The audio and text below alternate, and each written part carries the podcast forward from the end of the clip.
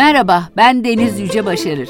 Kitaplar hakkında konuşmayı, dinlemeyi ve tabii okumayı sevenlerin podcast'ine hoş geldiniz. Ben okurum, başlıyor. Yeni arkadaşa baktım. Yüzü sanki kuzey rüzgarlarıyla yağmurlar tarafından yenmiş gibi buruşuktu. Oyuklarla, basbayağı testere yenikleriyle doluydu. Birkaç yıl sonra başka bir yüz bende aynı işlenmiş, acı çekmiş odun duygusunu uyandıracaktı. Panayit İstratini'nin yüzü. Peki çıkınında ne var? Yiyecek mi, çamaşır mı, takımların mı? Arkadaş omuzlarını kaldırıp güldü. Bana çok namuslu görünüyorsun dedi. Kusura bakma. Uzun sert parmaklarıyla çıkınını okşadı. Hayır diye ekledi. Santurdur bu. Santur mu? Santur çalar mısın sen? Fukaralık bastığı zaman kahvelerde dolaşıp santur çalarım. Bu arada kimi eski Makedonya hırsız havalarını da söylerim. Sonra bağış toplamaya başlarım. Nah şu külahla, içi metelikle dolar. Adın ne senin? Alexis Zorba. Çok uzun boylu bir keşişe benzediğim ve başım yamyaslı olduğu için kızdırmak istedikleri zaman fırıncı küreği diye de çağırırlar. Ne derlerse desinler. Bir zamanlar kavrulmuş kabak çekirdeği sattığımdan ötürü Çakaçuka'da derlerdi. Sözde nereye gidersem zarar verip tünediğim için bağ kütüklerine dadanan pas hastalığı adında takanlar oldu bana. Başka takma adlarım da var ama onları da başka zaman anlatırım. Peki santuru nasıl öğrendin? yirmi yaşındaydım. Ta Olimpos'un dibindeki köyümde açılan bir panayırda santuru ilk kez dinlemiştim.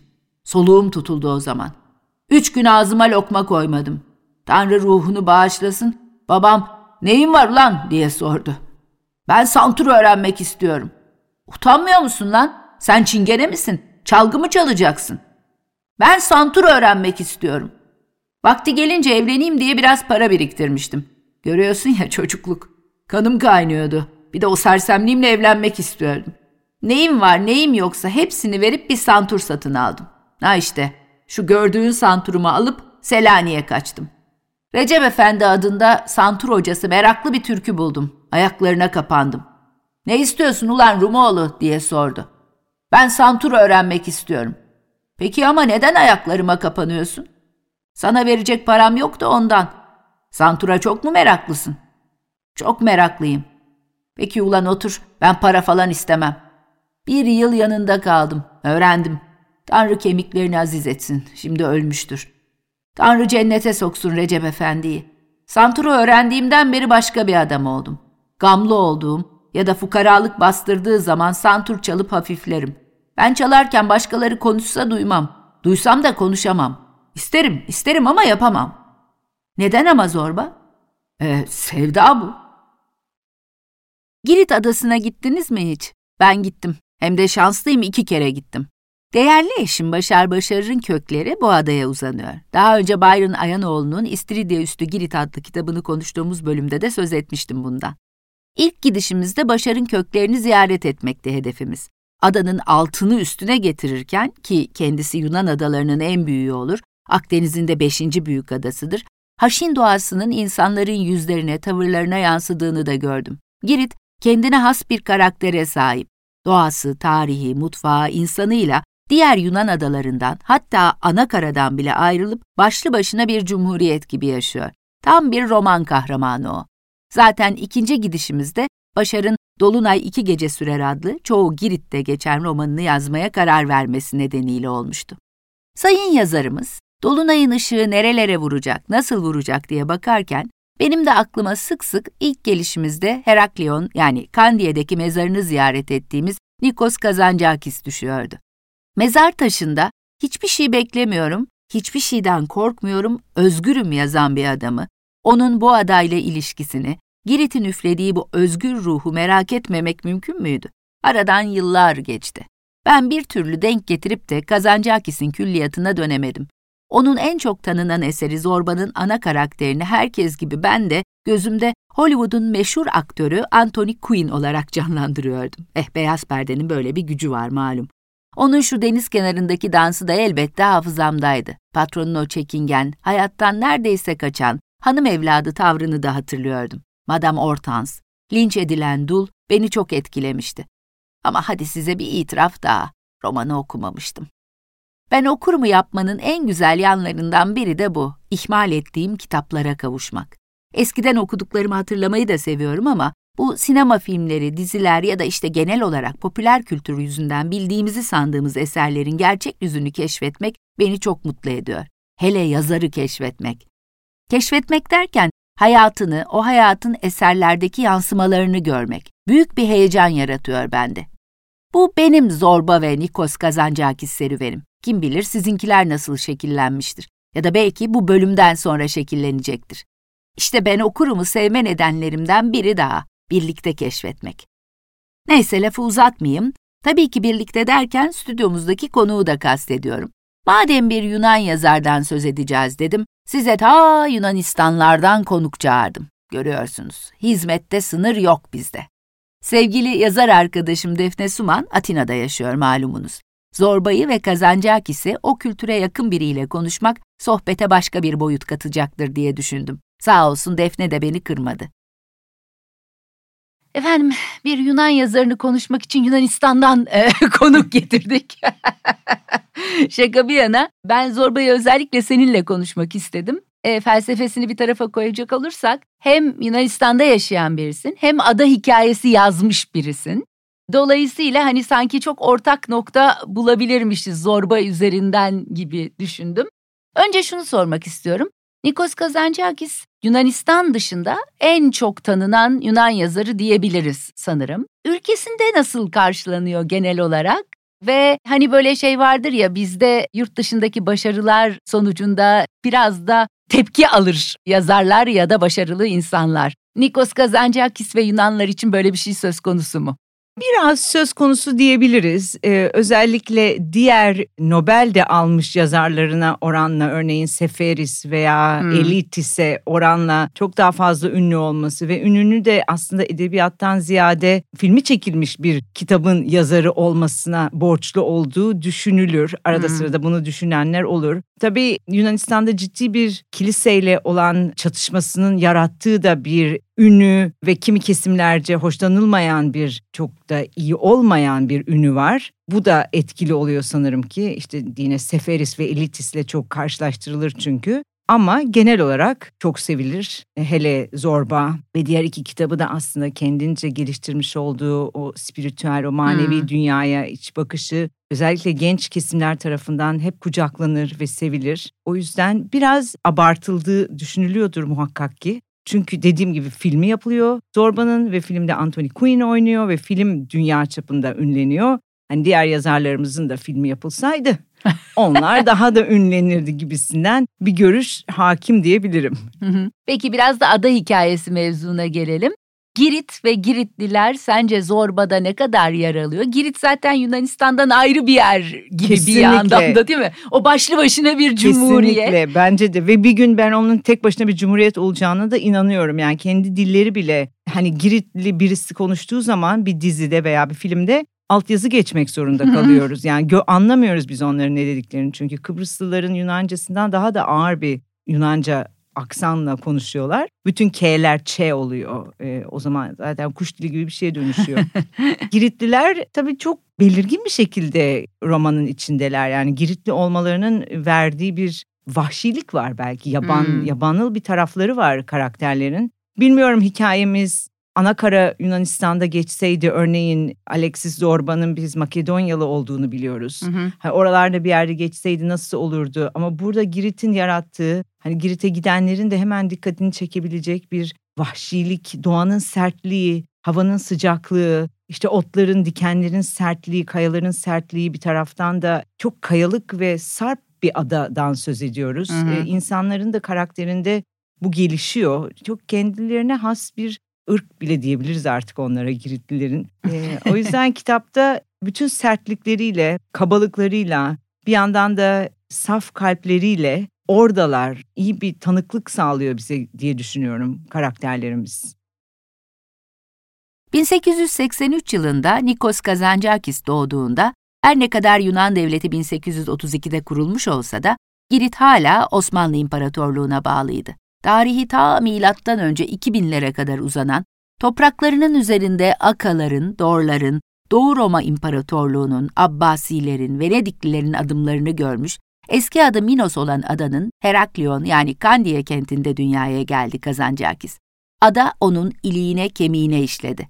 Öyle bir bağ vardı ki aralarında, otobiyografik kitabı El Greco'ya Mektupların girişinde de yazdığı gibi, dünyanın neresine giderse gitsin bir parça Girit toprağını cebinde, Girit ruhunu da yüreğinde taşıdı. Şöyle diyordu kitabın ön sözünde. Bir parça Girit toprağını avucumun içinde sakince, şefkatle sıkıyorum. Bütün serseri dolaşmalarımda bu toprağı her zaman yanımda bulundurur ve büyük mücadelelerim sırasında kavrayıp sevdiğim bir dostun eli gibi sıkardım ve güç alırdım, büyük güç alırdım. Giritli ruhu ve genleriydi onu şekillendiren. İçindeki birbirine zıt kutupları bir araya getirmek içindi belki de bütün yazı sevdası. Yine onun sözcüklerine başvuralım. Kendi içime bakıyor ve ürperiyorum. Atalarım, baba tarafından atalarım, denizde kanlı korsan, karada savaşçı, tanrıdan ve insandan korkusuz. Anam soyundan bütün gün güvenle toprağa eğilen, tohum eken, yağmurları ve güneşi bekleyen, ekim biçen ve akşam üzeri evlerinin eşiğinde kollarını kavuşturup Tanrı'ya umut bağlayan, içine kapalı, basit köylüler. İçimde seferber olmuş bu iki atayı ateşle toprağa nasıl uzlaştırabilirim? Görevimin, tek görevimin bu olduğunu hissediyorum. Uzlaşmaz olanı uzlaştırmak, ata yadigarı koyu karanlığı içimden söküp atmak, onu gücüm el verdiğince aydınlığa dönüştürmek. Giritli ruhu bir mücadele ruhuydu aynı zamanda elbette. Sadece sert iklimle girişilen bir savaş değil, aynı zamanda belki daha da çok adaya egemen olan Osmanlılarla yaşanan bir savaştı. Bir özgürlük mücadelesi. Yaşamımı okul ve öğretmenlerden, dünyanın zevk ve korkularını ilk kez tatmaktan çok daha fazla, eşsiz bir duygu olan ve kendine özgü bir biçimde etkileyen bir şey oldu. Girit'te Türkiye arasındaki mücadele.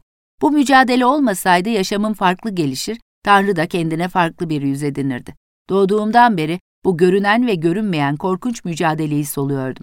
Hristiyanlarla Müslümanların birbirlerine ters ters yan yan baktıklarını, kızgınlıkla bıyık vurduklarını, Nizamistlerin sokaklarda tüfeklerle gelip gittiğini ve Hristiyanların bu sırada homurdanarak kapılarını kapadığını görüyor, ihtiyarların toplu halde ölümlerden, kahramanlık ve savaşlardan, özgürlükten ve Yunanistan'dan söz ettiklerini dinleyerek derin ve sessiz bir hayat sürüyor, bütün bunların anlamını kavramak ve güçlenip mücadeleye katılmak için büyümeyi bekliyordum, diyordu yine hayatından anılar paylaştığı El Greco'ya mektuplarda. Girit halkının Osmanlı'ya karşı açtığı bağımsızlık mücadelesi sırasında Kazancakis ailesi Naxos adasına taşınır. Babası Nikos'u Frank papazlarının kurduğu bir Fransız okuluna vermeye kararlıdır. Kendisi de dönüp Girit'te savaşmayı sürdürecektir. Girit'te der, ihtilal uzun sürecek. Ben adaya döneceğim. Hristiyanlar savaşırken ben burada bahçelerde dolaşamam. Her gece rüyamda dedeni görüyorum. Beni azarlıyor. Gitmem gerek. Bu arada senin zaman kaybetmeni istemem. Adam olman gerek. Adam demek, yurduna yararlı olmak demektir. Senin silah değil de yazı adamı olman çok yazık. Ne yapalım? Yolun bu. Takip et. Anladın mı? Tahsil yap da Girit'in kurtuluşuna yardımda bulun. Amaç budur. Yazı adamı. Nikos bu kimliği daha o günlerde sıkı sıkıya benimser ve ömrünün sonuna kadar da sahip çıkar. İçinde artık mücadele ve özgürlük ateşleri dışında iki ateş daha yanmaktadır. Güzellik ve öğrenme aşkı. Böylece o kadar iyi bir öğrenci olur ki, okulu ziyaret eden bir kardinal onu Roma'ya götürmeyi bile teklif eder. Hem de ailesine haber vermeden kaçırmaktır niyeti. Bu bir büyük adam olma teklifidir aslında. Ama mücadeleci babası bir şekilde meseleyi haber alıp okulu basar ve oğlunu Franklerin elinden kendi yöntemleriyle kurtarır. Baba oğluna küskün ve kızgındır. Ama neyse ki çok kısa bir süre sonra Girit'ten gelen kurtuluş haberi buzları eritir. Yunan prensi adaya ayak basmıştır. Ada halkı Osmanlılardan kurtulmuştur. Ama bu gerçek bir bağımsızlık mıdır? Elbette bunu zaman gösterecektir. Kazancakis şöyle der bu erken sevinç için. Bunca yıl sonra bile Yunan prensi Yorgos'un Girit toprağına ayak basışının özgürlük anlamına geldiğini düşündüğüm zaman hala gözlerim dolar ve yaşarır. İnsanın mücadelesi ne ölmek bilmez bir gizmiş meğer. Biraz da Zorba'dan konuşalım tabii. Sence Zorba nasıl bir roman karakteri? Şeyi düşünmemiz lazım. Yani zaten Alexis Zorba kitapta ismi. Kazancakis'in gerçekten bir dostu. İsmi hmm. Alexis değil ama Yorgos Zorbas. Nikos Kazancakis'in bir dönem dostu olmuş böyle bir doğa bilgesi diyelim. Tabii bir yandan da burada karakterimiz, anlatıcımız bir Buda manuskripti üzerine çalışıyor. Baştan sona biz bunu da biliyoruz. Aslında burada Zorba biraz Buda'nın ta kendisi gibi karşımıza çıkıyor ama biraz da böyle Diyojen gibi bir Buda, yani tamamen dünyadan elini eteğini çekmek taraftar değil de tam da dünyanın zevkleri ve vücudun zevkleri ve tenin zevkleri üzerinden aydınlanmanın Hı-hı. olabileceğini söyleyen, Tanrı'nın o şekilde bulunabileceğini söyleyen bir karakter karşıdan. Biraz sembolik gibi geliyor ama bir taraftan da biliyoruz ki gerçekten böyle bir insanla karşılaşmış Nikos Kazancakis ve birçok yerinde duyguların çok gerçek olduğunu da görüyoruz. Onu kaybetmenin, onunla dostluğu sürdürememenin, daha o ilk başında söylediği işte patron, işte bir taş buldum, harika yeşil bir taş buldum, çabuk gel ve gidemeyişi, o bir yeşil taş uğruna yollara düşemeyişinin yarattığı o ruh ağırlığı. Bütün bunları uyandıran bir karakter. Gerekli, hani yazarların işte böyle de bir karakter koyayım da şu şu şu şunlardan bahsedebileyim dedirtecekleri tipti ama bir yandan da çok gerçek. Hı hı. Çok kanlı gerçek. Canlı, kanlı değil mi? Canlı. Ben filmi hiç görmedim. Zaten sevmem kitapların filmlerini görmeyi. İnat ederim görmemek için. O sayede belki de veya ona rağmen bütün gözüyle, çenesinin kemikleriyle, boyuyla, kocaman elleriyle, konuşmasıyla, büyük gözleriyle, saçlarıyla gözümün önünde beliren bir figür hmm. Alexis Zorba. Evet, biz ister istemez Anthony Quinn'i düşünüyoruz tabii. Evet, ben onu görmediğim için düşünmüyorum. Sen özgürsün. Ben özgürüm. Ben, iste, ben kendi zorbamı düşünüyorum. Süper. Bir de kendi zorbanı düşünebilmek için de bayağı bir şansın var. Yunanistan'da evet, yaşayarak. Evet, bir sürü zorbalar etrafımda dolanıyor. e, aslında biraz önce söyledin, anlatıcımızla Zorba bir yandan iki uçta insan, yani karakter olarak biri dünyanın nimetlerinden sonuna kadar yararlanmak yolunda ilerleyen. Diğeri ise biraz daha bu konuda çekinik biri. Dolayısıyla bu iki karakterin neleri temsil ettiğinden de biraz konuşalım. Nasıl bir çatışma yaratmış Kazancakis bu iki karakteri bize sunarak? Yani bir çatışma yaratmaya çalıştığı kesin ama ona da dikkatle baktım. Hani siyah beyaz yapmamak için de hmm. büyük bir çaba sarf etmiş. Hmm. Hani Zorba'nın e, anlatıcımıza karşı duyduğu bir hayranlık var. Tamamen yani arada sırada deliriyor ve şey diyor, hani senin bu kitaplarından, kağıtlarından, kalemlerinden öğrenemeyeceğin şeyler var patron falan öyle bağırıyor. Ama öte yandan bir hayranlık duyduğunu ve hani o içsel gelişmenin, iç dünyanın genişlemesinin, büyümesinin kitaplar vasıtasıyla olabileceğini de kabul eden bir tarafı da olduğunu görüyoruz. Hı-hı. Yani tamamen şey değil bu, işte kitapları attı anlatıcımız ve özgürlüğü buldu hikayesi de değil. Hatta bir yerde Zorba'nın kendisi bunu söylüyor. Sen diyor patron okuyarak Tanrı'yı bulabilecek bir insansın. Ben ise şarapta bulurum, tenimde bulurum. Hani ikisine de büyük bir saygı duyan evet. ve kişinin kendini gerçekleştirmesinin tek bir yolu olmadığını bize hatırlatan ama tek yola saplanır kalırsa da gerçekleştiremeyeceğini de hatırlatan. Hmm. Yani her yoldan birazcık katın kendinize ve kendi yolunuzda da ilerleyin o sırada diyen bir metin diye düşünüyorum ben bunu. Ve şunu söylüyor bence Kazancakis, hani ben mürekkebin insanı olarak doğmuşum. Yani evet. Benim yolum bu hayatta bu yetenek, işte bu armağan, Tanrı'nın armağanı bana bu. bu. Bu şekilde insanlara ulaşacağım, neyse görevim onu tamamlayacağım. Alexis Zorba buna karşılık bambaşka bir tenin ve zevkin insanı olarak burada. Vücudun aslında güzel bir vücut, beden ve zihin çakışmasını da görüyoruz. Hani zihinle gelişmeye çalışanlar ve bedenle gelişmeye çalışanlar. Bunu da siyah beyaz verme işi hoşuma gitti. Yani hmm. ya bedensin ya zihinsin gibi böyle ikiye bölünmelere de izin vermiyor. Bütünleştirici bir roman olduğunu düşünüyorum evet. ben bunu. Varoluşu sorgulayan bir roman olduğu da aşikar e, değil mi? Tabii bir Nietzsche, Nietzsche hayranı evet. Kazancakis, bunu Hı-hı. unutmayalım. Evet. Ee, Bergson hayranı, fe- felsefeye çok meraklı bir insan. Ve her satırında ben tabii şimdi programa geleceğim diye bir kez daha okudum. Bu Hı-hı. üçüncü okuyuşum oldu Zorba'yı. Bir en gençken okumuştum. Sonra Yaz Sıcağı diye bir kitap yazıyordum. Kıbrıs'ta geçecekti. Hı-hı. Oradan birazcık Girit'ten, Kıbrıs için doğa şeyleri, otlar falan bakayım diye okumuştum. Çünkü ben de tıpkı anlatıcımız gibi e, mürekkepler ve kağıtlarda özgürlüğü bulacağıma inanıyorum veya yaşamı. Programımız için üçüncü kere okurken ve bir yandan da dinlerken her satırında varoluşa dair bir şeyler sorduğunu, yanıtlamaktan ziyade sorduğunu fark ettim ve bir kez daha hayran oldum. Hı-hı. Evet, hep o diyaloglarda hiçbir kesin çözüme ulaşmadan birbirlerine sorularla ilerliyorlar, değil mi? Evet, yani bir, bir tanesi bilen kişi, hani burada belki ilk çok gençken okurken kabaca şey düşünmüş olabilirim. ha Ah zavallı mürekkebin insanıyla evet, işte özgür aha. ruh karşılaştırması ve tabii ki özgür ruhtan yanayız gibi düşünmüş olabilirim. Ama şimdi bu yaşımda okuduğumda hayır, ikisinin de özgürlüğe kendi yollarında ilerlediklerini fark ettim ve bu çok ustalıkla yapılmış. Hani her insanın ruh yolculuğunun kendine has olduğunun mesajı, mesaj demeyelim de o bilgi böyle alttan alttan tatlı tatlı geçiyor okura.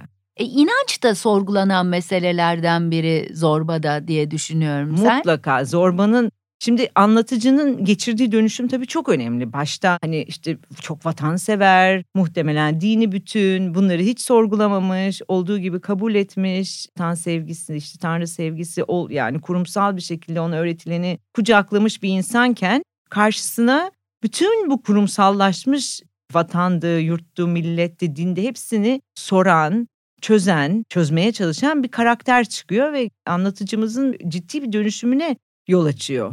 Bir yerde muhabbetleri var işte. Vatan nedir sence Zorba? Hani Zorba'da bir giriyor. Evet. Patron sana antim. Bu arada ben bu patronla ilgili bir şey söylemek istiyorum. Bunun Yunanca orijinalinde afendiko hmm. diyor. Yani aslında efendi diyor. Hmm. Hani keşke Türkçe'ye çevrilirken de bu efendi korunsaydı. olarak korunsaydı. Hani patron yerine. Çünkü İngilizce'den baktığında boss diyor hakikaten. Aha. Ama bu zaten Türkçe bir kelime kullanıyor. Hmm. Zorba. Anlatıcımızla konuşurken afendiko diyor ona. Evet, doğru. Tabii bu gibi e, detaylar aslında önemli çünkü Türkçe ile de gidiş gelişleri var zaman Tabii. zaman. Hem evet. Yunanca'nın hem de Zorba'nın. Kesinlikle e, hem Zorba, şimdi Nikos Kazancakis doğduğu sırada Girit hala Osmanlı İmparatorluğu'nun hı hı, hı. bir eyaleti. Sonra kendi bağımsızlığına kavuşuyor, sonra da Yunanistan'a entegre oluyor. O yüzden hani müthiş bir e, Türkçe Osmanlı kültürünün görüyoruz. Artı hikaye, yani tam söylemiyor hangi yıllarda geçtiğini Zorba kitabın ama anlıyoruz ki Balkan Savaşları var içinde. Belki Birinci Dünya Savaşı var. Epeyce bir böyle bin dokuz yüzlü yılların başında gezdiğimizi anlıyoruz. Kitap bin dokuz yüz kırkların başında yazılıyor ve kırk dört kırk altıda çıkıyor ilk defa. Ama belli ki bu bin dokuz yüzlü yılların başında geçiyor hikayeleri. Belki yeni bitmiş işte evet. Türk-Yunan Harbi yirmi iki yirmi üç o sıra bile olabilir. Bir de anlatıcının bir arkadaşı e, Kafkasya'daki... Aa, o Kafkasya'da bir yerlerde bir, evet, evet. bir çarpışıyor. Yun, bir Yunanlıların bir özgürlük savaşı var orada bir... Orada ne oluyor onu araştırmadım ama orada bir muhtemelen hani Sovyet Rusya'nın... Evet. E, hani Hı-hı. oradaki Yunan halklarını sürmesi falan gibi bir hikaye evet, var orada evet, da büyük, evet. büyük ihtimalle. O yüzden hani çok da vatansever olabilecek bir karakter olurken Zorba olabilecekken savaş yüzünden vatan denen şeyi sorguluyor ve sorgulatmaya hiç savaşa bulaşmamış, elini hiç işte kana değdirmemiş olan anlatıcımıza ve hani vatansever geçinen anlatıcıya bir dakika diyor, sen bir düşün bakalım bu nedir? Bu da çok tatlı geldi bana. Evet, vatan, özgürlük, özgürlük. diğer kavramlarımızdan biri. Evet. Özgürlüğe nasıl baktıkları, değil mi, her ikisinin de? Evet, şey diyor, sonu da çok tabii dokunaklı. Anlatıcımız diyor ki yani işte görüşeceğiz tabii bir daha Zorba, olur mu öyle şey, ne demek tabii ki görüşeceğiz, hani klasik söyleriz ya aslında. O da diyor ki yok patron, görüşmeyeceğiz bir daha, biliyorum ben diyor. Ee, senin diyor ipin uzun var ama diyor yok değil, sen o ipini koparmadığın sürece özgür olamazsın ve koparmayacaksın o ip, sen, sen o ipi hep sımsıkı tutacaksın, sadece biraz uzun diye sen kendini özgür sanıyorsun o kadar. Ama şunu da söylüyor, özgür olmak biraz deliliktir hı hı. ve bu hayatta o sana nasip olmamışa getiriyor aslında. O yüzden hani zorlama, uzun ipinle e, sana verilmiş bu yetenekler ve hayatın içinde bir patron olmaya devam et. Çünkü iyi bir patronsun diyor. Hı hı. Aslında e, yine Kazancakis'in meselelerinden biri bir patron olarak da e, sosyalizm, değil mi? Hep e, çalışanlara hı hı. E, gösterdiği anlayış, eşitlikçilik, e, zaten zorbayla olan ilişkisinden başlayarak onu da hep hissediyoruz, değil mi? Evet, yani Kazancakis'in benim sevdiğim taraflarından bir tanesi hiçbir e, akıma, ideolojiye, din de dahil olmak üzere yüzde yüz kendini adamıyor. Hı hı. Ee, böyle bir mesela Komünist Parti'ye asla üye olmamış, Lenin hayranı olmasına rağmen çok ciddi bir Hristiyan maneviyata sahip olmasına rağmen gitmiş, işte çok genç yaşında manastırlarda kalmış, Athos Dağı'nda hı hı. yaşamış. Hani bütün bunlara rağmen taraftar olmamış hiç. Hmm. Hep böyle bir insani tarafını veya insanı zenginleştiren taraflarını alarak dininde, ideolojinin de, işte komünizminde e, onu daraltan kısımlarını eleştirmiş. O yüzden de ne komünistler çok sevmiş ve bağırlarına basmış, ne de din adamları. Hmm. Kilise tarafından neredeyse aforoz edilmiş, edilmemiş. Birçok insan Yunanistan'da bunu yanlış da bilir. Aa, onu işte kilise aforoz etti kitapları yüzünden. Teklif götürülmüş, biz bunu aforoz edelim diye, ama yukarıdan red gelmiş. Hayır. Hı hı. Hani böyle bir şeye gerek yok. Kurtarmış bacayı. Kurtarmış bacayı, evet. Çünkü sonraki kitapları işte yine daha direkt olarak Yeniden Çarmıha Gerilen İsa, evet. işte en son Günaha Çağrı vesaire, bunlar da çok eleştiriyor. Hristiyanlığı eleştirmiyor, kiliseyi çok eleştiriyor. "Sen bir şey anlıyor musun patron?" diye sordu.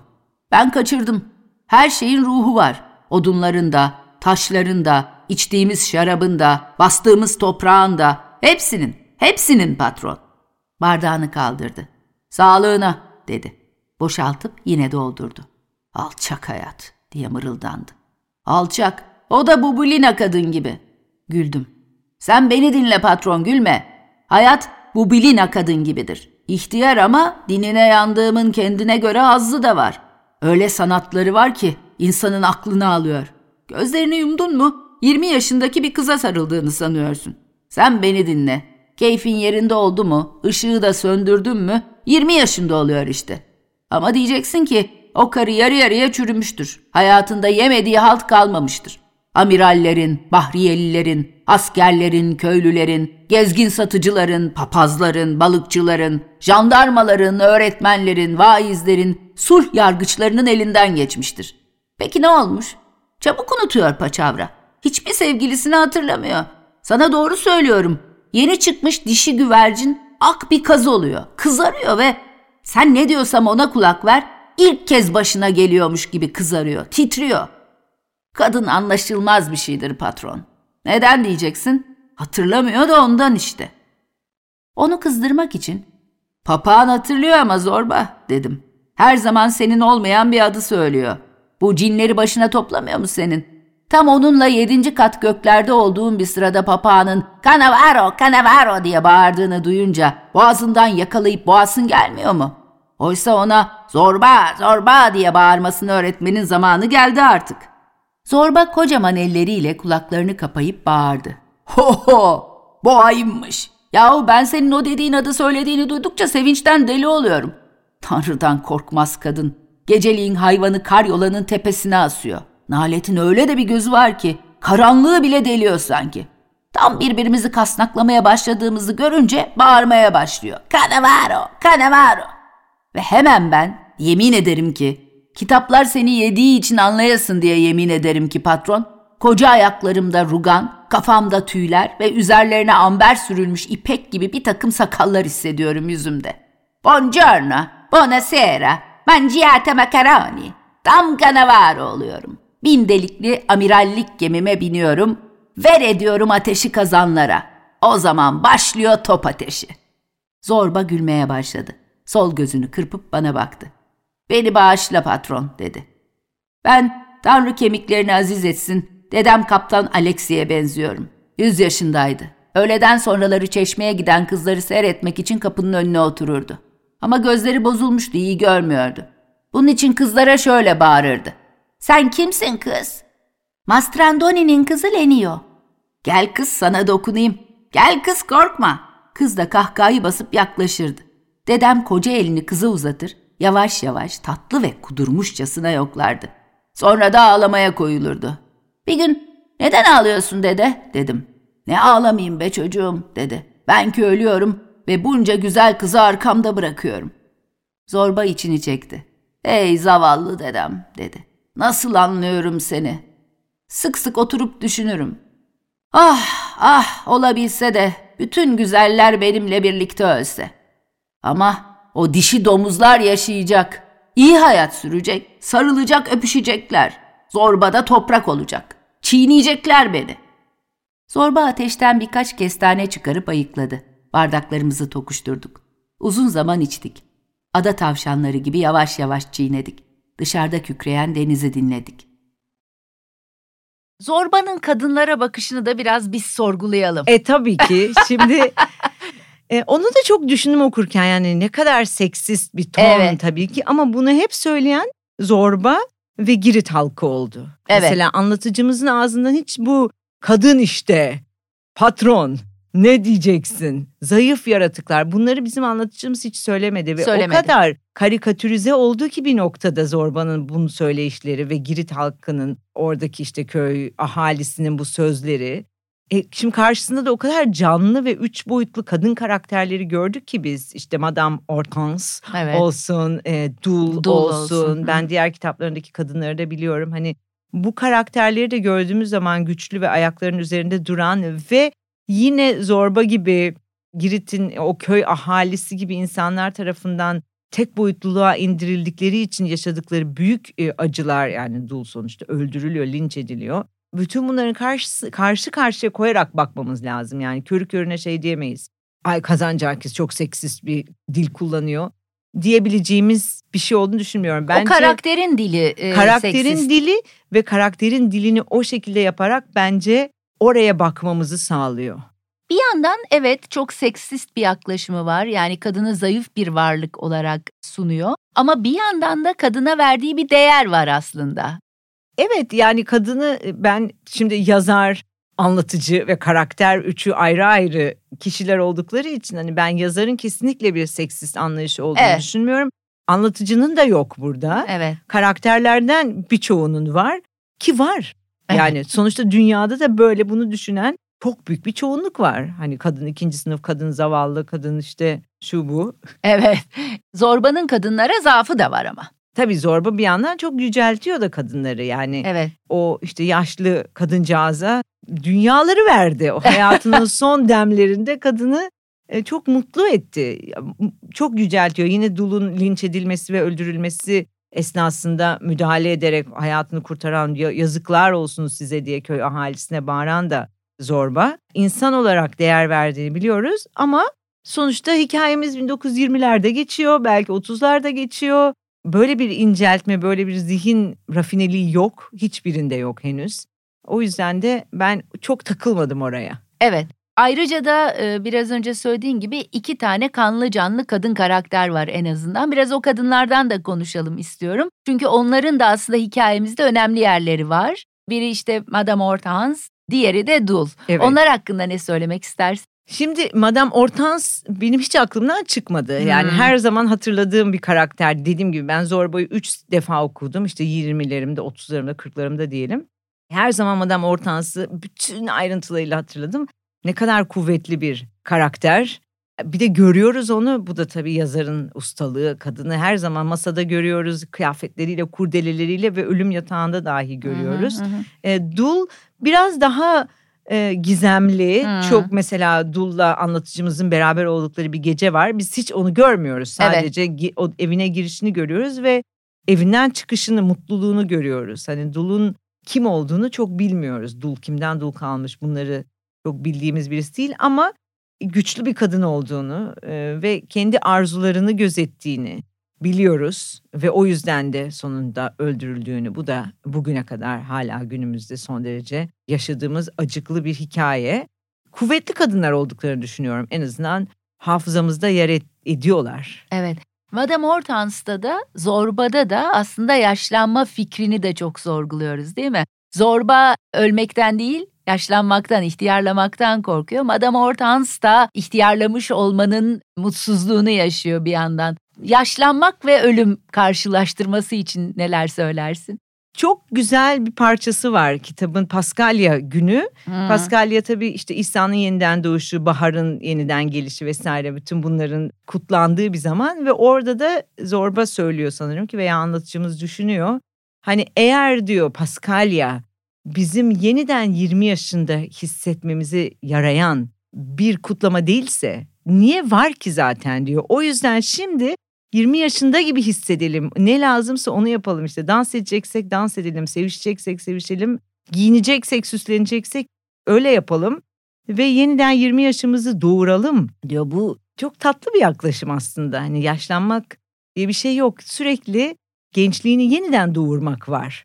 Ama bir yandan da yılların getirdiği olgunluğun içinde yani o o gençlik iksiri içimizden yeniden çıkabilir. Yeter ki hani kazıyalım, bulalım, onu işte sallayalım, ısıtalım, fokurdasın, çıksın. Bu, bunu söylüyor aslında Zorba. Hani her yeni günde uyanıp tekrar onu hatırlatıyor. Yeniden başladı günümüz ve işte bir, biraz telefonları şarja takmak gibi uyuyor, şarj oluyor, kalkıyor, yemeğini yiyor, biraz daha şarj. Onu diyor zaten. Yürek yerini buldu diyor. Mesela yemek yiyor, yürek yerini buldu diyor. Hani şarj oluyor, yeniden hayata bağlanıyor. Belki bizim kafalarımız çok hani modern kafalarımız şu anda çok tek bir çizgi üzerinde hayatın sürdüğünü, doğduğumuzu ve öleceğimizi hmm. düşünüyoruz. Oysa ki hani böyle bir yeniden doğum fikriyle yaşama yeniden bakarsak hayat enerjisinin, canımızın yani her gün yeniden üretebil, üretebildiğimizi de hatırlarız. Zorba bunu yapıyor. Yeniden üretiyor hayatı. Bir de yaptığı işe konsantrasyonunun ne kadar güçlü olduğu da çok romanda sık sık karşımıza çıkıyor değil mi? Evet, bu yine hani Buda sürekli e, kitapta Buda manuskripti üzerine çalışan da bir anlatıcı olduğu için beni sık sık hani Doğu mistisizmleri üzerine de düşündürdü. Hmm. Bu çalışmak hani hem Protestan etikte var biliyoruz hani Weber'in yazdığı bir etikle çalışmak ama bu Doğu mistisizminde işini yaparak kendini bulmak. Yani sana verilmiş olan yeteneğin neyse ona yüzde yüz kendini vererek bir yerde yine Zorba sinirleniyor, bağırıyor. Bütün dertlerimiz işimizi tam yapmamaktan oluyor. Yarım yamalaktan oluyor. Bu o kadar doğru ki. Evet, hani benim de doğru. En çok isyan ettiğim hani kimse işini tam böyle yüzde yüz öğrenip yapsa hem orada bir tatmin duyacak, başka Hı. yerlere tatmin olmak için koşturmayacak hem de İşler yapılacak. Hı hı. Bunun aslında mistik bir şey. Zorba da bunun mistik bir şey olduğunu söylüyor işini tam yapmanın. Söylüyor zaten işimi yaptığım zaman işimi yapıyorum patron. Başka bir şey Konuşmam düşünemem. Konuşmam diyor değil mi? Konuşmam şu anda diyor. Kadınları düşünmem, yemek düşünmem. Öyle yemeden içmeden çalışıyor. Evet, hatta bir ilk başlarda bir şey vardı. Çanakçılık yaparken engel oluyordu diye. Parmağını kesmiş. Evet, bu hep parmağını kesmiş. O da herhalde bir Van Gogh göndermesi falan dedim. Hani orada da benzer bir şey oluyor ya Van Gogh'da evet, kulağını evet. kesiyor çünkü bir türlü resmini yapamıyor. Bizimki de parmağını kesmiş. Niye engel oluyormuş? Ama diyor sonunda yaptım. Parmağım çok acıdı ama çömleğimi yaptım istediğim gibi diyor. Nikos Kazancakis bin dokuz yüz ikiden bin dokuz yüz altıya kadar Atina'da hukuk eğitimi aldı. Bitirme tezinin konusu Friedrich Nietzsche, hukuk ve devlet felsefesi üzerineydi. Ardından felsefe eğitimi almak üzere Paris'e Sorbonne Üniversitesi'ne gitti. Orada da aynı tez konusunu çok etkilendiği filozof Henri Bergson'un gözetiminde yeniledi. Yunanistan'a döndükten sonra felsefe alanında çeviriler yaptı. Ünlü Yunan şair ve oyun yazarı Angelos Sikelianos'la tanıştı. İki arkadaş birlikte iki yıl boyunca Rum Ortodoks kültürünün geliştiği bölgeleri gezdiler. Kazancakis kendini, varoluşu, hayatın anlamını ve sanatı yollarda aramayı ömrü boyunca sürdürecekti. bin dokuz yüz ondan bin dokuz yüz elli yedideki ölümüne kadar Paris ve Berlin'le başladığı yolculuklarda Rusya, İspanya, Kıbrıs ve Egine Adaları, Mısır, Sina Dağı, Çekoslovakya, Çin ve Japonya duraklarına da uğrayacak, bu geniş ve uzun rotanın felsefi, siyasi, ideolojik etkilerini yaşam tarzında ve edebiyatında hissedecek ve hissettirecekti. Örneğin Berlin yolculuğunda komünizmi ve Lenin'i keşfetti. Hiçbir zaman ateşli bir komünist olmasa da hep sol görüşlüydü. Hatta ülkesinde siyasete de atıldı. Bakan bile oldu. Ama bu macera çok uzun sürmedi, hemen istifa etti. Budizm'de etkilendiği felsefi görüşlerden olacak, eserlerinde izlerine sık sık rastlanacaktı. Elbette babasının yıllar önce kabul ettiği yazı adamı kimliği de gün geçtikçe gelişiyordu. bin dokuz yüz altı yılında Karma Nirvami Müstear ismiyle yayımladığı Yılan ve Zambak, Girit'te tanıştığı ve İngilizce dersi aldığı İrlandalı bir kızla yaşadığı macerayı anlatır. El Greco'ya Mektuplar'da bu ilk yazma deneyiminin ona hissettirdiklerini tüm açık yürekliliğiyle kaleme alır Kazancakis. İlk sevgilimle temastan sonsuza kadar kurtulamamışım gibi, oysa kurtulduğumdan emindim, İrlandalı kızın çevresinde sırf ihtiras ve heyecandan ibaret bir masalı kurmaya başlamıştım. Ona şimdi kağıt üzerinde sürdürüp gittiğim gibi bu kadar duygulu sözler söylememiştim. Ona dokunurken asla bu kadar haz duymamıştım. Yalan, hepsi yalandı. Ama şimdi kağıt üzerinde bu yalanları sıralarken hayretle ondan büyük hazlar duymuş olduğumu anlıyordum. Yani bütün bu yalanlar doğru muydu? Öyleyse onları yaşadığım sırada neden kavrayamıyordum? Ve neden bunları yazdığım şu anda ilk kez anlıyordum? Yazıyor ve beğeniyordum. Tanrıydım. İstediğimi yapıyordum. Gerçeğin niteliğini değiştiriyor, onu istediğim ve olması gerektiği gibi yaratıyor, gerçeklerle yalanları birbirinden ayrılmaz biçimde birleştiriyordum. Hani hep sorulur ya, yazdıklarınızın ne kadarı sizsiniz, bu romanın ne kadarı gerçeklere dayanıyor falan diye. Bence Kazancakis tüm yazarlar adına cevap vermiş bu sorulara işte. bin dokuz yüz dokuzda varoluşçu temalarla beslenmiş tek perdelik komedi adında bir oyun yazdı. bin dokuz yüz on - bin dokuz yüz otuz yılları arasında dünyanın dört bir yanına yolculuklar yaparken heybesini düşüncelerle doldurmakla meşguldü. bin dokuz yüz yirmi dört yılında Homeros'un ünlü destanı Odysseus'un devamı niteliğinde bir esere başladı. bin dokuz yüz otuz sekizde tamamladığı kitap, Homeros'un kahramanını orijinal metindeki son yolculuğunun ötesine taşıyordu.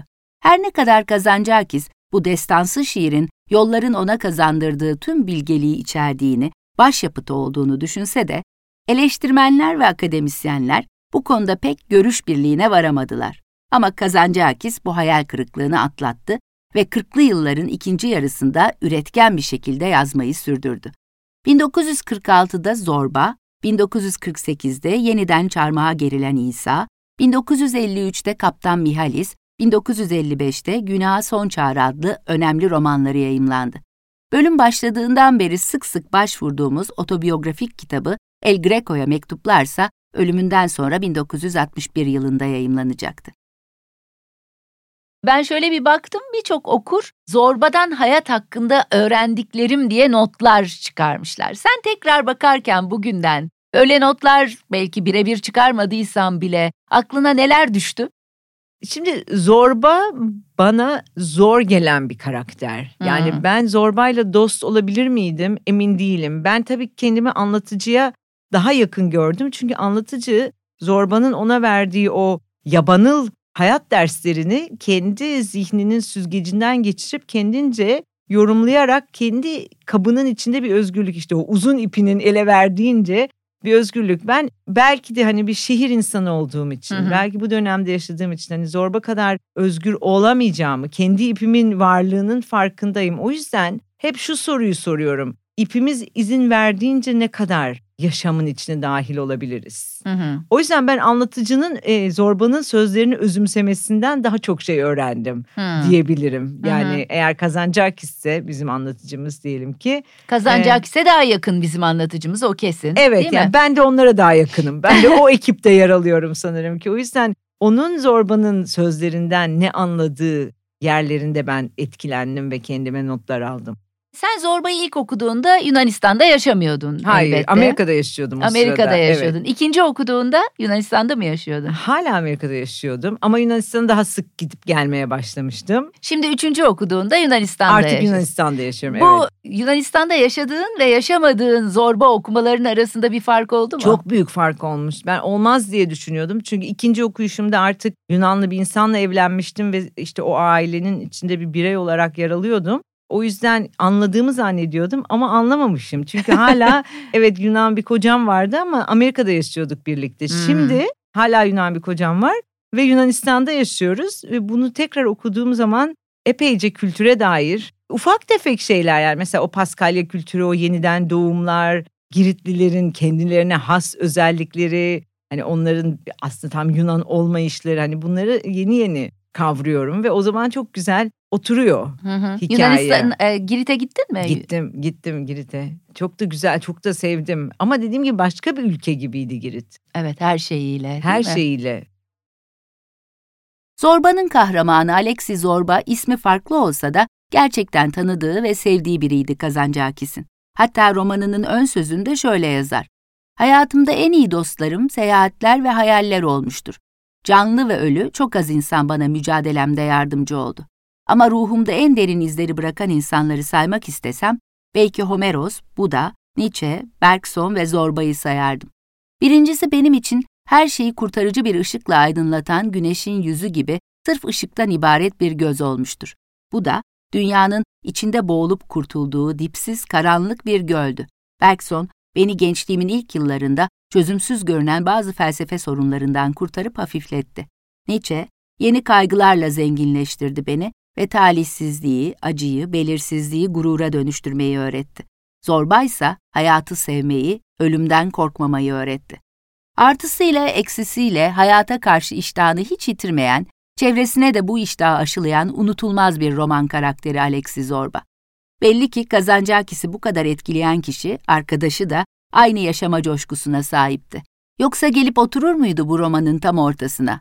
Onu tanımıyoruz ama bizim kahramanımız, santuru sadece kendi keyfi olduğu zaman çalan, bu konuda patronuyla da pazarlık yapacak kadar kararlı, özgür biri. Sonra hep heyecanlı, hep meraklı, hep çocuk. İkide bir gözlerini yumuyor. Bizim alıştığımız ve önem vermeden geçtiğimiz şeyler Zorba'nın önünde korkunç sırlar gibi dikiliyor. O gene bir kadını görünce ürpererek durur. "Ne sırdır bu?" diye sorar. "Kadın ne demektir? Neden böyle beynimizin vidalarını laçka ediyor? Söyler misin bana? Nedir bu?" Bir adama, çiçek açmış bir ağaca, bir bardak serin suya da bakarak aynı biçimde gözlerini yumup sorar. "Zorba her şeyi her gün ilk kez görmektedir," der ya romanın bir yerinde Kazancakis onun için. İşte öyle hep sorularla doludur Zorba. İki büyük korkusu vardır onun.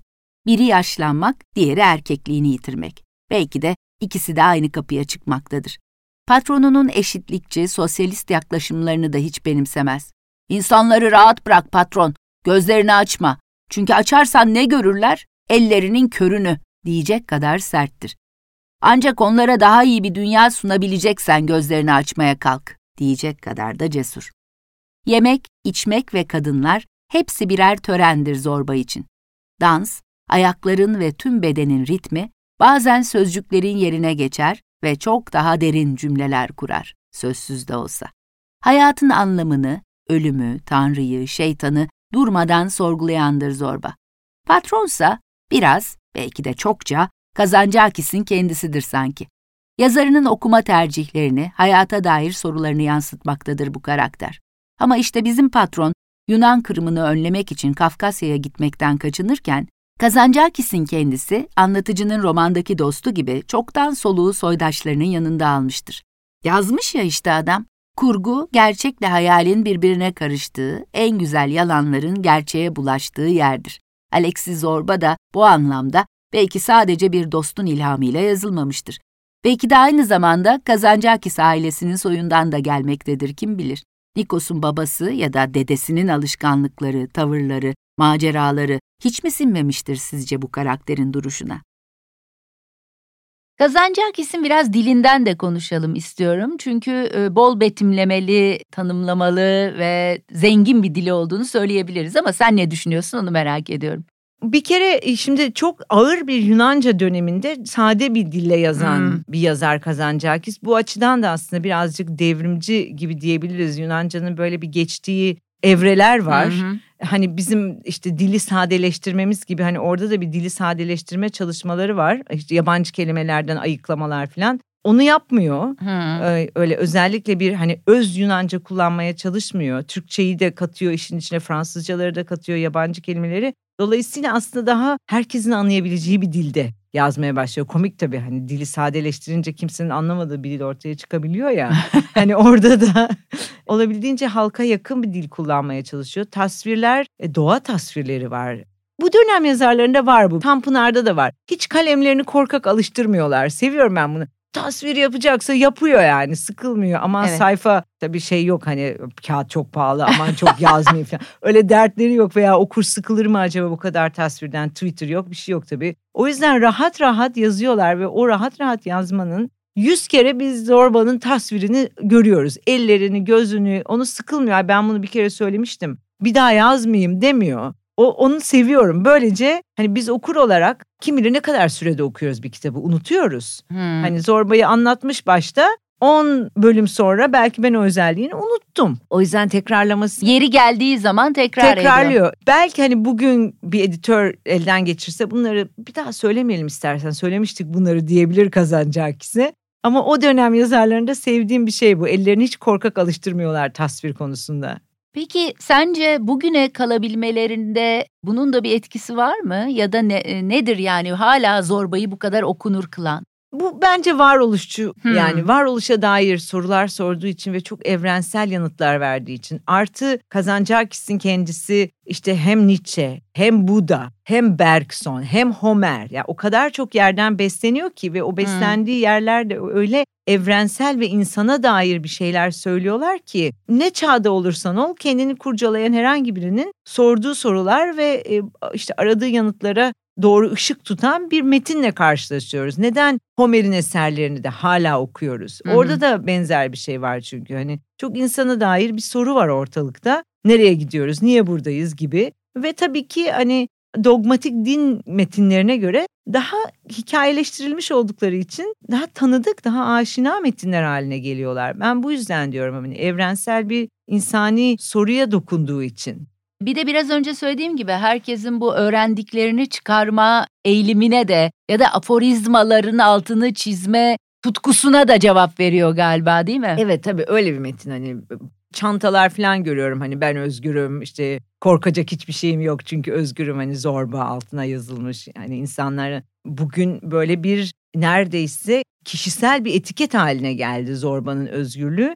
Bir yandan da ironik buluyorum bunu aslında. Çünkü hepimiz işte Zorba'nın sonunda son derece eleştirdiği o uzun veya kısa iplerimizin ucunda sallanarak ben özgürüm ben özgürüm diyoruz. Hani orada delirmek üzerine söyledikleri yani delirmediğiniz sürece o ipten kurtulamazsınız patron. Belli bir delilik lazım. Biz hani hem aklımız yerinde kalsın hem de özgür olalım ikilisini yan yana koymaya çalıştığımızda bu olmuyor. Bunu unutaraktan sonra çantalarımıza yazıp korkacak bir şeyim yok işte ben özgürüm diyoruz. Belki de bu çağda özellikle o laflara ihtiyacımız var. Gerçekleştiremediğimiz var, için belki de. Öyle ama hani yeter ki gerçekleştirdiğimizi zannetmeyelim. Hani doğru. O çantayı takıp da ben özgürüm diye gezdiğimiz zaman özgür olduğumuz yanılgısına düşersek ipimiz iyice kısalıyor. Doğru. Çok haklısın. Başka bir Kazancakis metni romanı okudun mu? Sevdiklerin var mıdır? Evet okudum. Ben hepsini okudum aslında. Çarmıha, yeniden çarmıha gerilen İsa'yı okudum. Hı hı. Hatta e, tuhaf bir şekilde nedense hani bu, bu karışır ya insanın kafasında okuduğu romanlar. Hatta hafıza kendi yaşadığı şeyler falan sanmaya başlar bir süre sonra. Bu tabii çok acayip bir şey. Bir süre sonra da hani yazar olarak bir bakarsın oradan bir sahne yazıyorsun. Kendin yaşadığını zannettiğin için veya ben hayal ettim sanıyorsun. Meğerse sonra bir daha bir kitabı okuyorsun. Aa oradaymış o. Onunla mesela dul hikayesini ben yeniden çarmıha gerilen İsa'da zannediyordum. Hmm. Burada dulla tekrar karşılaşınca aa çok şaşırdım. Burada nedense tek kadınım adam Hortense diye hatırlamışım. Benzer bir dil. Kimi yazarlarda oluyor bu. Hani aynı yerlerde geçiyor hı-hı, hikayeler. Hı-hı. Ee, hani tabii ki Zorba gibi böyle sivri bir karakter öbürlerinde olmadığı için Zorba kitabı kendini ayrıştırıyor oradan. Ve diğeri Günah Son Çağrı bunların hepsinde benzer temalar tekrarlıyorlar kendilerini ve benzer bir tabiat yani yine Girit'teyiz yine o yabanlı sarp kayalar parlak bir deniz şey de çok güzel hani başta bir cümle var Ege Denizi'nin evet. Ege Denizi'ni gören ona yakın yaşayan bir insan bu dünyada cenneti bulmuş demek bunu her gördüğümde eşimle ilk karşılaştığımızda da biz ilk bunu konuşmuştuk yani Ege Denizi kadar güzel bir tabiat parçası dünya yüz üzerinde yok. Evet. Bunu böyle işte dünyayı gezen tekneyle yelkenliyle gezen bir çift vardı. Biz de onları takip ediyorduk işte YouTube şeyli videolarını. Onlar da Ege Denizi'ne geldiler. İşte bir adaya bir Yunan adasına demirlediler ve kız şey oldu hani her yeri gezdik dünyada. Ama her yeri gezdiler hakikaten. Böyle bir güzellik görmedik. Ve ne kadar şanslıyız bu güzellik. Hani bizim bir taş atımı uzağımızda duruyor. Gerçekten öyle. Ege'nin başka bir büyüsü var. Gerçekten ee, böyle bir ışığı, tabiatı, denizin rengi, muhteşem bir deniz. Aynı şekilde bir ada kavramının da öyle bir cazibesi var galiba. Deniz o adalarda da başka oluyor. Yani evet. Anakaradan da farklı evet, sanki evet, değil mi? Evet doğru doğru yani Ege demek aslında benim kafamda hep bir adanın ortasında duruyor olmak yani bir Ege adası. Tabii Akdeniz'i de katıyoruz içine, Girit'i de katacağız içine. burada Girit, yani Afrika'ya, Libya'ya, Libya'ya bakan bir noktadalar, evet. Aslında bayağı uzak ve yine aynı kelimeyi kullanacağım ama vahşi bir doğanın ortasındalar. Dönüş yolunu tuttuk. Konuşmuyorduk. Kokulu havayı derin derin içimize çekmekteydik. Zorba bir ara dönüp bana baktı. "Ne yapalım patron?" dedi. "Gülelim mi, ağlayalım mı? Akıl ver bana." Bir şey diyemedim. Benim de boğazımda bir düğüm oturuyordu. Hıçkırık mı yoksa kahkaha mı olduğunu bilmiyordum. Zorba yine birden sordu. "Patron, dünyada hiçbir dişiyi üzgün bırakmayan o eski kötü tanrının adı neydi? Bir şeyler duymuştum. O da sakallarını boyar, kollarına yürek ve deniz kızı dövmeleri yaptırır, her kadının isteğine göre maskaralaşır, boğa, kuğu, koç ve bağışla ama eşek bile olurmuş. Ne olursun adını söyle bana." "Zeus'u mu söylüyorsun? Nereden aklına geldi Zeus?" Zorba ellerini havaya kaldırarak "Tanrı ruhunu aziz etsin" dedi. Çok çekti, çok acı duydu. Tam bir ulu şehittir o. "Sen beni dinle, elbet bir bildiğim var benim de. Sen kitapları dinlersin. Ama onları kimlerin yazdığını bir düşünsene. Püf, öğretmenler. Peki ne anlar öğretmenler zamparalarla kadınlardan? Ellerinin körünü." "Peki sen neden yazıp da bize dünyanın bütün sırlarını anlatmıyorsun Zorba?" "Neden mi? Çünkü ben senin dediğin gibi o bütün sırları yaşıyordum ve yazmaya vaktim yoktu ondan. Bazen dünya, bazen kadın, bazen şarap, bazen santur. Onun için şu saçmalar yumurtlayan kalemi ele alacak zamanım yok. Böylece de dünya kağıt farelerinin ellerine kaldı. Sırları yaşayanların vakti yok, vakti olanlarsa sırları yaşamıyorlar. Anladın mı?" Gençler, yani Türkiye'de hala okunuyor Zorba. Yunanistan'da da gençler ilgi gösteriyorlar mı? Biliyor musunuz? Bilmiyorum. Yani? Emin değilim. Hı hı. Çünkü çok gençler yok Yunanistan'da etrafımda, şimdi düşünüyorum da hani. Ama belli bir yaş grubunun tamamının okumuş olduğunu biliyorum. Hmm. Şimdi şimdi yirmilerinde olanlar okuyorlar mı? O o konuda bir şey söyleyemeyeceğim. Sence şimdi yirmilerinde olanlara e, bu metin bir şey söyler mi? Bence bize söylediğinden daha fazla söyler. Daha fazla söyler çünkü sade bir metin bu aslında. Hmm. Mesajı çok ortada olan bir metin. Biz böyle biraz daha katmanlı hikayelere meraklıydık. Diyorum, Twitter öncesi jenerasyon olarak katman seviyorduk. Şimdikiler katman sevmiyorlar. Olabildiğince neyse mesajın hmm. ver bana. O açıdan da bu çok temiz bir metin. Evet, doğru. Ee, ne, neyse onu söylüyor arkadan, böyle bir oturup yani derin bir edebiyat çözümlemesini yapmazsınız Zorba'nın. Hmm. Oradadır, evet, söylediği doğru. Her şey. Hmm. O yüzden bence gençlerin hoşuna gidiyordur. Bu kadar popülerleşmesinin sebebi tekrar biraz da budur sanırım ki. Hani kolay aforizma çıkarılabilen, çok üzerinde düşünmeye gerek kalmadan evet ya, tabii ki ya dedirttiren bir takım zorba cümleleri var içinde çünkü. O yüzden sanırım ki hoşuna gidiyordur dünyadaki bütün gençlerin. Evet, yani okusalar hoşlarına gider. Okurlarsa. Okurlarsa hoşlarına gider. Sen filmi izlemedin. İzlemedim, hayır. İzlemedin dedin ama çevrende izleyenler vardır herhalde. Tabii herkes. Herkes değil mi? Sen bayağı inatçısın. Hep mi böyle yaparsın? Sevdiğin romanların filmini hiç mi izlemezsin? Hayır, izlerim aslında. Mesela ben çok koyu bir Elena Ferrante hayranıyım. Aa, evet. Ve şimdi o diziyi seyretmeye başladım. Hayran oldum. Nefis bir dizi yapmışlar ama uzun işte... Beş sene falan direndim. Seyretmeyeceğim, seyretmeyeceğim. iki bin on sekizde yapıldı dizi çünkü. Evet, bayağı oldu. Onu görmek istedim çünkü işte şeyini gördüm. Küçük bir işte seyrettim parçasını. Ay dedim, tam böyle hayal ettiğim gibi yapmışlar diziyi. Evet, genellikle o diziyle ilgili öyle öyle. Ben de onu seyretmedim. Öyle eleştiriler çok duyuyorum. Iyi, çok iyi yapmışlar. O yüzden kırdım onu ama genelde seyretmem. Türkiye, Türkçe, Türk türküleri falan da var. Ee, belki ona dair bir şey söylemek ister misin? Yani hikaye... Girit'in ve bütün Yunanistan'ın aslında Osmanlı İmparatorluğu'ndan kopma sancılarının içinde geçiyor. Şimdi Yunanistan tabii çok daha erken ayrılıyor Osmanlı İmparatorluğu'ndan, bin sekiz yüz yirmilerde ayrılıyor. Girit daha sonra ama beş yüz yıl geçmiş ya da dört yüz yıl beraber yaşanmış veya işte Osmanlı hegemonyasında yaşanmış. Tabii ki kültür orada, insanlar orada ve hani Zorba'nın, Alexis Zorba'nın bir sürü girdiği savaşların içinde işte Türk köylerine girmiş, Türk köyleri yakılmış. Ondan sonra onları da anlatıyor ve ona dair pişmanlıkları var. O işte hani o vatanla ilgili konuşma sırasında insanı hep vatandan işte ya da insanı bile değil aslında bütün canlıları sadece evet. insanla evet. da kısıtlamıyor. Bu da bu da önemli bence. Bütün yaşayan canlıları ideolojilerin üzerinde tutan bir tarafı var. Oralarda da tabii işte hani Türk insanına demeyelim de hani Türk dediğimiz kafalardaki Türk kavramının çözülmesi için çaba sarf ediyor yani. Öyle Türk diye bir şey yok aslında, herkes insan. Çünkü bu hala Yunanistan'da bugün devam eden bir kalıplaşmış bir Turkos erkek olarak bir kere hmm. kadın değil bir kavram var yani. Turkos işte despot ondan hmm. sonra ezen. Tabii ki işte dört yüz yıl boyunca vergi toplamış, çocukları askere almış filan. Bunun silinmesi çok kolay değil. Ama Zorba işte bu ideolojinin, bu ideyanın silinmesi için de bir çaba gösteriyor aslında. Turkos da yok. Turkos da bir yerde ha ilk santur öğrettiği öğretmeni evet. mesela. Evet. Santur öğrenmeye gidiyor Selanik'te birinin kapısına. O bir Turkos. Evet, evet. Öyle diyor ve santur öğretmeni ona... Ruhu şad olsun, bana dünyaları verdi diyor. Hı-hı. Hani bu da bence Yunan edebiyatında, Yunan kültüründe çok gördüğümüz bir şey değil. Şimdi bunu biz Türkiye'de biraz böyle mübadele edebiyatı olsun, işte İstanbul Rumlarını yitirmiş olmamızın yarattığı hüzün olsun. Böyle bir ayrılışımızı, yani Türkiye ile Yunanistan'ın ayrılışının içinde tatlı, hüzünlü, melodramik bir tonumuz var bizim.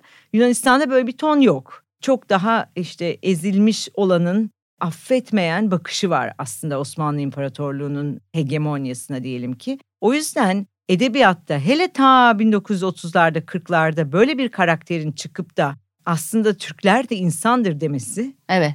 E, evet. Epeyce sonradan Dido Sotiriou da çıkıyor mesela evet. bunu söyleyen evet. benden selam, selam soruyor Anadolu'ya da veya Ölüler, Ölüler Bekler hani onun kitaplarında da var ama nadir olan bir şey bu. Hmm. O yüzden altını çizmek de isterim. Evet doğru.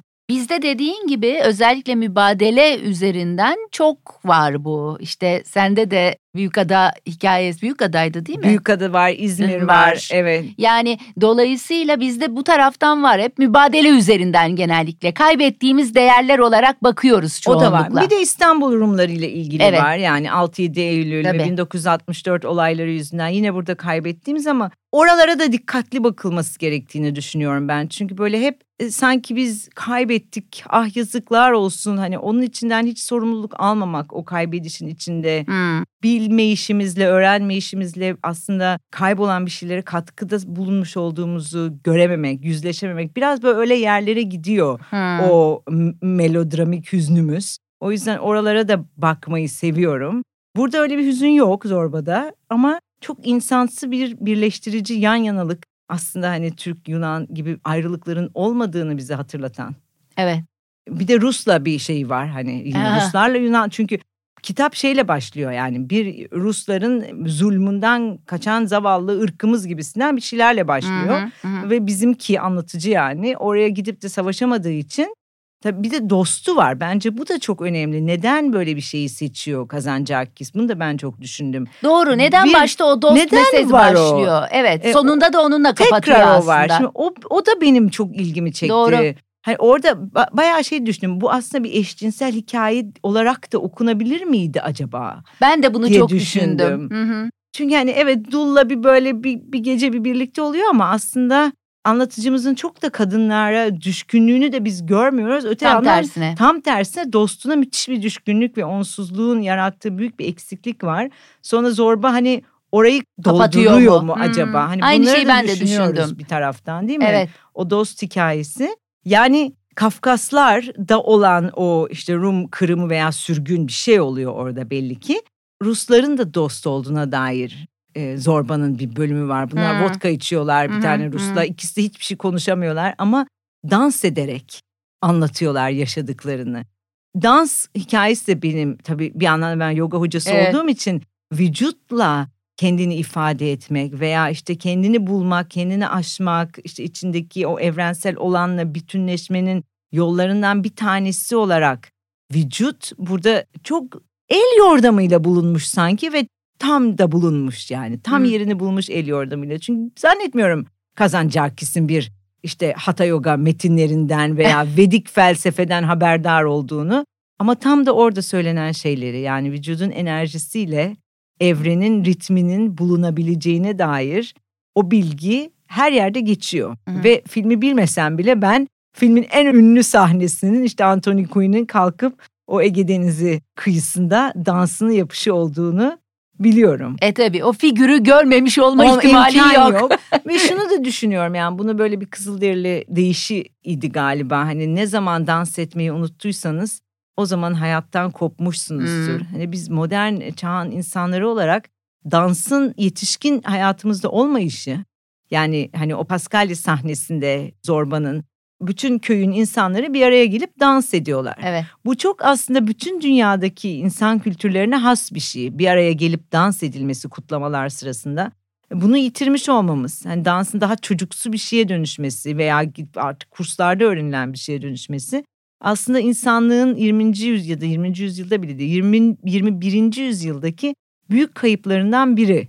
Bir aradalık aslında galiba insanların, insanlığın büyük kayıplarından biri. Evet. Yani bir topluluk halinde yaşamak her ne kadar bazen işte bu linçe kadar varan e, negatif yanları olsa da bir topluluk halinde yaşamak insanları daha güçlü kılan, daha uzun yaşatan, adalarda da hani öyle evet. o, hani en uzun hayatların sürüldüğü İtaka mıydı? İkaria. İkaria evet, İkarus ya da evet. bizdeki. Gibi mesela o bir aradalıklarda da orada hep bir sebep olarak gösteriliyor uzun yaşama. Kesinlikle böyle İkaria'ya bakmışlar, niye bu insanlar bu kadar uzun yaşıyorlar? Birincisi gerçekten bir yani diyetleri çok iyiymiş, hava çok güzel, çok egzersiz yapıyorlar vesaire, ama ötekisi gerçekten bir arada yaşamaları.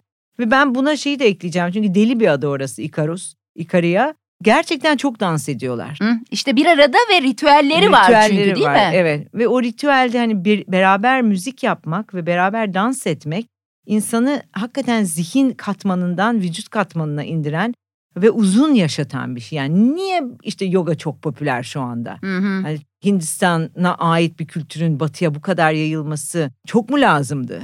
Yok muydu bu batının kendince bir? Vardı ama yitirmiş olduğu için şimdi onun yerine başka bir zihni vücuda indirme tekniği arıyor. Bunu Zorba bir yerde söylüyor. Yani hmm. sen diyor patron hep akıldasın. Aklını vücuduna indir. Vücudunla anlamaya çalış bir şeyleri. Kazancakis'in Zorbası Nietzsche, Buda, Walt Whitman ruhunu da taşır ama halkın dilini yansıtır. Yazarımız yazım dilini de kahramanına uydurmuş, döneminde devletin resmi dili olarak benimsenmiş, edebiyatçı ve düşünürlerin de kullandığı, Katerevusa'yı değil, halkın konuştuğu Demotiki'yi benimsemiştir. Aslında bu, roman kolay okunsun diye yapılmış basit bir seçimin ötesindedir bana kalırsa. Elbette öncelikle iki ana karakterinden birinin, Zorba'nın daha iyi ve daha doğru çizilmesini sağlıyor. Ne de olsa o tam bir sokak çocuğu. Ama bir yanıyla da, Girit'te birbirlerinden nefret ettikleri günler yaşasalar da, Osmanlılardan geçen kelimeleri, deyimleri reddetmemeyi de içeriyor. Demotiki, Yunan topraklarından geçen tüm dillerin, tüm insanların bir harf, bir sözcük, bir deyim eklediği gündelik diline de olsa. Ne bir ülkenin tarihini eleyebilirsiniz geçmişinden, ne de dilini süzebilirsiniz sokaklarında, bazen çığlık, bazen kahkaha olmuş sözlerinden. Zorba gibi kabullenmek, düşmanlıktan sıyrılıp olduğu gibi görmek, öyle yaşamak en güzeli ve en zengini değil mi sizce de? Bu arada meraklısına küçük bir not. Demotiki bin dokuz yüz altmış dörtte önce okullara girdi, eğitim kolaylaştı, sonra bin dokuz yüz yetmiş altıda çıkan bir kanunla resmi dil olarak kabul edildi. Eh, dilimiz, kimliğimiz ne de olsa, reddetmek olmaz. Sen adalardan kaç tanesine gittin? Ay, bilmiyorum, çok gittim. Var mı böyle bir şu en güzeli dediğin? Şimdi Hidra çok hmm. muhteşem bir ada ee, ama zor Leonard bir Cohen'in ada. Adası, Leonard Cohen'in adası tabii ki hepimiz oraya gidince Leonard'ı anmadan geçemiyoruz. Zor bir ada, çok büyük parke taşları var. Hiçbir taşıt yok eşek haricinde. O parke taşlarında bavul bile sürükleyemezsiniz, yani o kadar zor bir ada. Yunan adaları zor adalar evet, zaten. Evet, genel Belki olarak. Biraz güzelliklerini de oradan alıyorlar. Ulaşımı zor, hayat zor. Girit dediğimiz gibi kendi başına bir dünya. Leros bizim eşim oralı olduğu için öyle çok mi? Ayrı bir yeri var. Babaannesi oralı. O yüzden bizim her sene gidip en az iki ay kaldığımız bir ada. Onun yeri ayrı gözümde. Bir de Leros'un şeyini de seviyorum. Turistik bir ada değil. Tabii Türk turistleri saymıyorum. O yeni moda oldu. Ama tekneyle genel olarak gelenler oluyor tekneyle galiba. Gelenleri saymıyorum. Ama genel olarak Yunanistan'dan ve Avrupa'dan turist alan bir ada değil. O yüzden kendince bir düzenini kurmuş, orada hmm. yaz kış yaşayan, yani kendi halkı var. Dolayısıyla kendi kültürünü üretiyor. O yüzden bir de işte babaannemiz oralı olduğu için benim için en özel yere sahip olana da Leros diyeceğim. Evet, turizm rehberiniz ben okurumun sonuna yaklaşıyoruz. Olay adada geçince kendimi tutamadım. Edebiyat severlikten gezginliğe bağladım, farkındayım. Ama ne yapayım, gezmeye de, adalara da zaafım var. Hem gezerken edebiyatın izini sürmek de pek zevkli oluyor. Hani diyor ya Kazancakis Zorba'nın başlarında, ölmeden Ege Denizi'ni gezen insana ne mutlu diye, öyle katılıyorum ki bu sözlere. Devamını da paylaşıp ada ve Ege hasretimi gidereceğim biraz izninizle. Bu dünyanın birçok zevkleri vardır. Kadınlar, meyveler ve düşünceler. Ama tatlı bir sonbahar vakti, her adanın adını mırıldanarak bu denizi yarmak, sanırım ki cennette bile insanın yüreğine daha fazla girebilecek başka bir zevk yoktur. Başka hiçbir yerde düşlerle bu derece sakin ve gerçekten daha kolay bir biçimde buluşamazsınız. Sınırlar seyrekleşir ve en külüstür geminin bile direkleri filizlenip salkım verir. Şu Yunanistan'da hayranlık, gereksinmenin sağlam bir çiçeğidir. Ah Ege Denizi, komşuyla ortak tutkumuz, ortak geçmişimiz, ayıplarımız, günahlarımız, hoşgörümüz, dostluğumuz, düşmanlığımız, ortak suyumuz.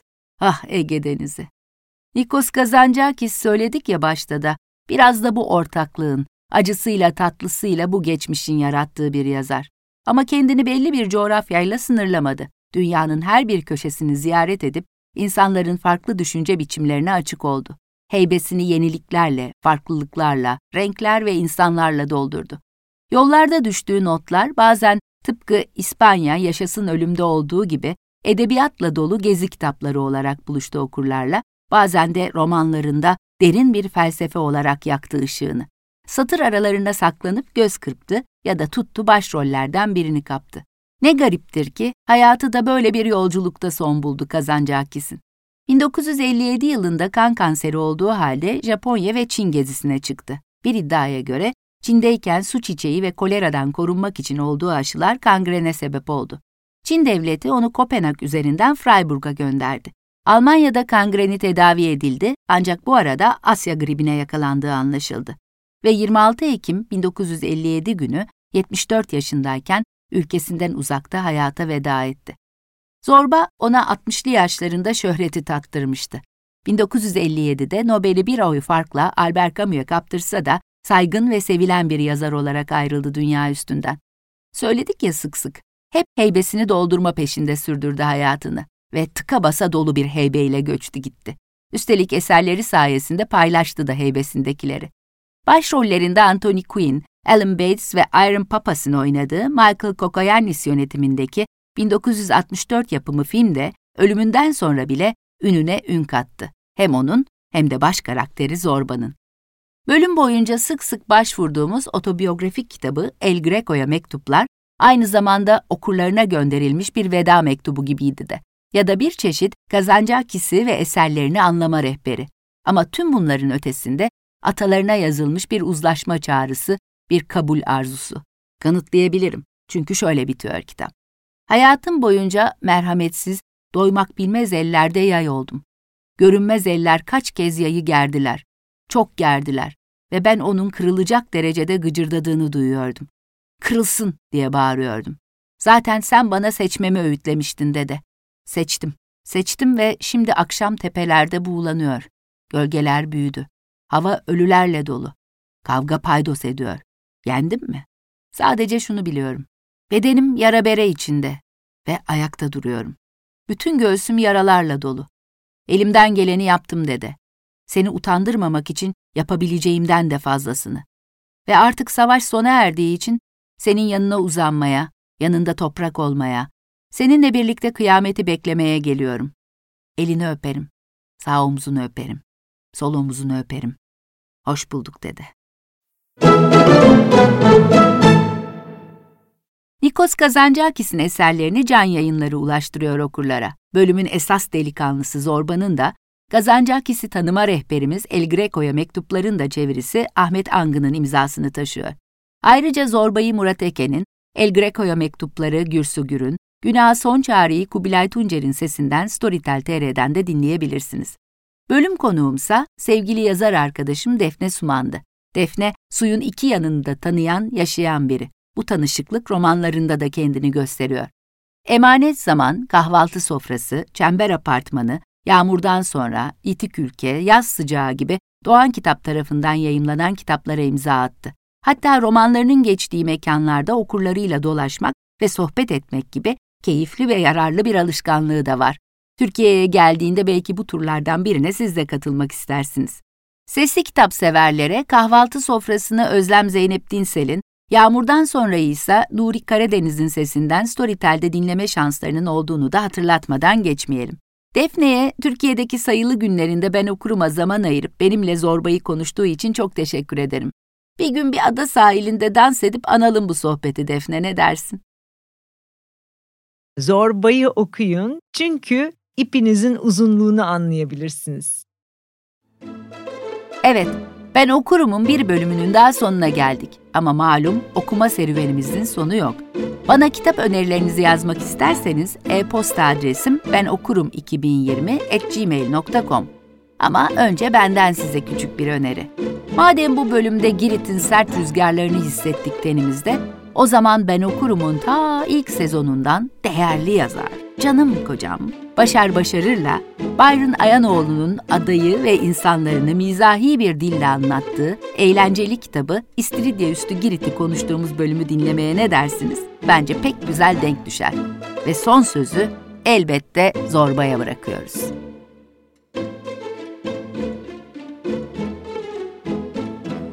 Her şey iyi, dedi. Bin yıl yaşayacağız patron. Dağ gibi yüreğimiz var. Büyük bir yolculuk görünüyor. Yolculuğun sonunda da çok kapılı, büyük, kocaman bir ev. Bir kent olmalı patron. Ama belki benim kapıcılığını yapıp kaçakçılıkla uğraşacağımı söylediğimiz manastırdır bu. Doldur içelim Zorba. Kehanetleri bir yana bırakalım da çok kapılı evin ne olduğunu söyleyeyim sana. Mezarlar ve topraktır. Yolculuğun sonu budur. Sağlığına Tanrı'dan korkmaz herif. Sağlığına patron. Derler ki talih Tanrı'nın körüdür. Nereye gittiğini bilmez, yolculara çarpar. Kime çarparsa ona da talihli derler. Şeytan alsın böyle talihi. Biz istemeyiz onu patron. İstemeyiz Zorba. Vera. İçerek kuzuyu didikliyorduk. Dünya hafiflemeye başlıyor. Deniz gülüyor. Toprak gemi güvertesi gibi sallanıyordu. İki martı çakılların üzerinde yürüyor, sanki insan gibi konuşuyorlardı. Kalktım. Gel Zorba, diye bağırdım. Bana raks etmesini öğret. Zorba silkindi, yüzünde şimşekler çakmıştı. Raks mı patron, dedi. Raksa? Gel. İleri Zorba, hayatım değişti. Vira, sana en önce zeybeyi öğreteceğim. Vahşi bir yiğit raksıdır. Biz komitacılar savaştan önce bunu oynardık. Papuçlarını çıkardı, patlıcan rengi çoraplarını attı, gömlekle kaldı. Ama sıkıldığı için onu da fora etti. Sonra buyurdu. Ayağıma bak patron, aklını başına topla. Ayağını uzattı, hafifçe yere dokundu, ötekini uzattı. Adımlar vahşi ve neşeli birbirine dolandı. Toprakta yankılar yaptılar. Zorba beni omzumdan tuttu. Gel yiğitçim, ikimiz birden. Horaya başladık. Zorba ciddi, sabırla ve sevgiyle yanlışlarımı düzeltiyordu. Gayret veriyordu. Ağır olan ayaklarımın kanatlandığını duyuyordum. Zorba tempoyu sürdürmek için el çırparak bağırdı. Yaşa şahinim, yaşa yiğitçim. Şeytan alsın kağıtları da, divitleri de. Eh be, artık zatın da oynuyor ve benim dilimi öğreniyorsun ya. Daha ne isteriz be? Çıplak tabanlarıyla çakılları itti, ellerini çırptı. Patron, diye bağırdı. Sana çok söyleyeceklerim var. Senin kadar kimseyi sevmedim. Sana çok söyleyeceklerim var ama dilim beceremiyor. Öyleyse ben de onları oynayacağım. Kenarda dur da basmayayım. Vira! Hop! Hop! Bir hamle yaptı. El ve ayakları kanat oldu. Toprağın üstünde dimdik fırlıyor. Böyle gökyüzüyle denizin derinliğinde ona baktıkça bana birden ihtiyar bir baş melek gibi görünüyordu. Çünkü Zorba'nın bu raksı sadece kışkırtma, inat ve isyandı. Sanki şöyle bağırıyordu. Ne yapabilirsin bana kaderi mutlak? Bana hiçbir şey yapamazsın. Yalnızca beni öldürürsün. Öldür beni. Kılım bile kıpırdamaz. Hırsımı aldım. Söylemek istediğimi söyledim. Oynayacak vakitte buldum. Artık sana ihtiyacım yok.